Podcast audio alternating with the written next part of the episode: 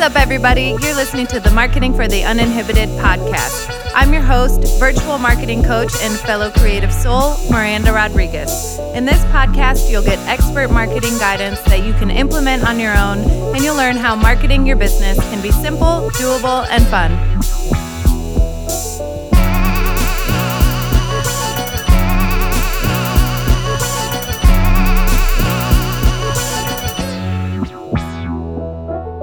Everyone. Welcome back to the Marketing for the Uninhibited podcast journal prompt episodes.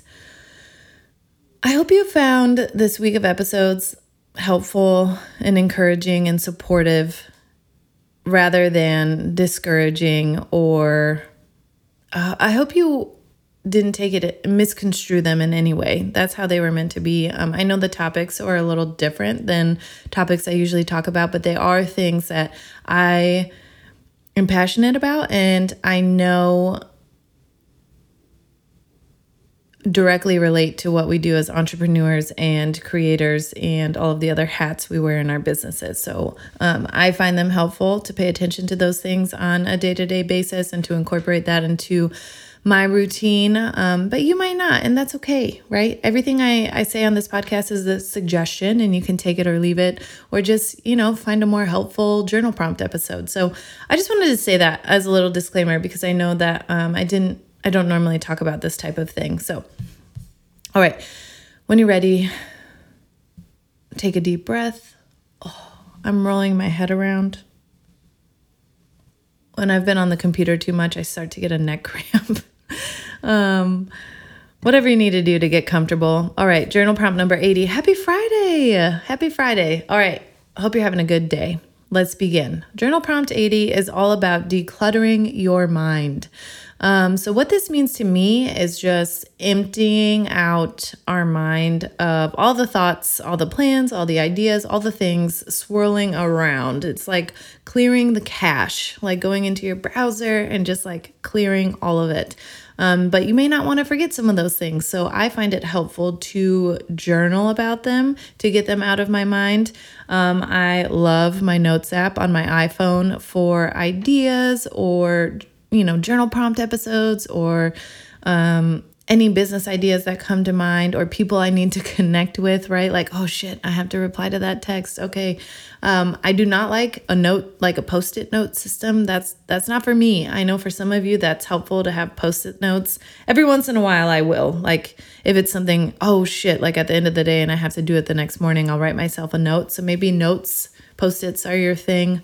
Um, Another thing I like to do to clear my mind is like rigorous physical activity. So, like, I have no other option but to pay attention, be fully, fully present in whatever I'm doing, um, which is something you can do even if you're like washing the dishes, right? Or driving in your car, driving in silence, just paying attention to what's happening around you, or going for a walk outside without your phone or a podcast or music in your ears. Just paying attention to the sounds, like getting really present.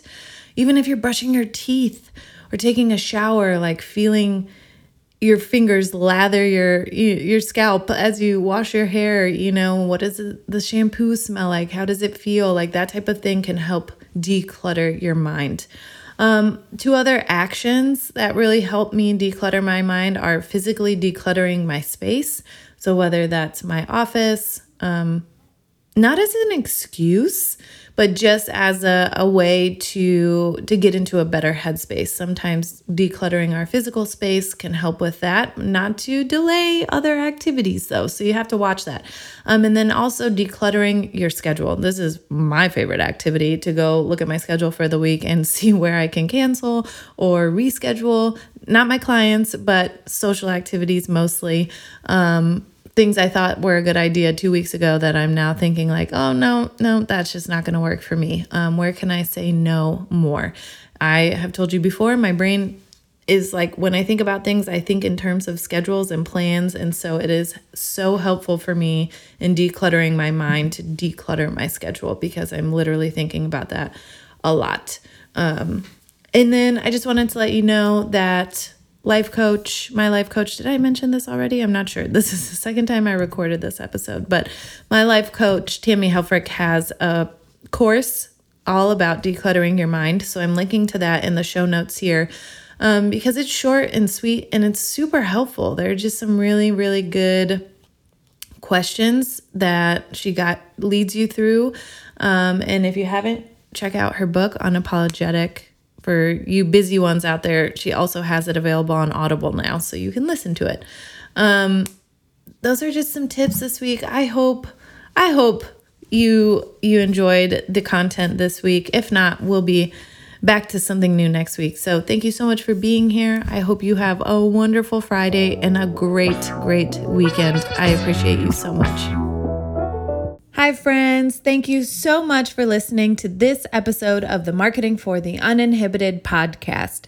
Don't forget to subscribe so you never miss a marketing or journal prompt episode. And please leave a review so more people can find us. Are we friends on Instagram yet? Head over to at Marketing Uninhibited to say hi and let me know what parts of marketing you're struggling with. If you're ready to take your business to the next level with a customized four week marketing action plan, visit marketinguninhibited.com to schedule your free 30 minute discovery call today. And remember, marketing your business can be simple, doable, and fun.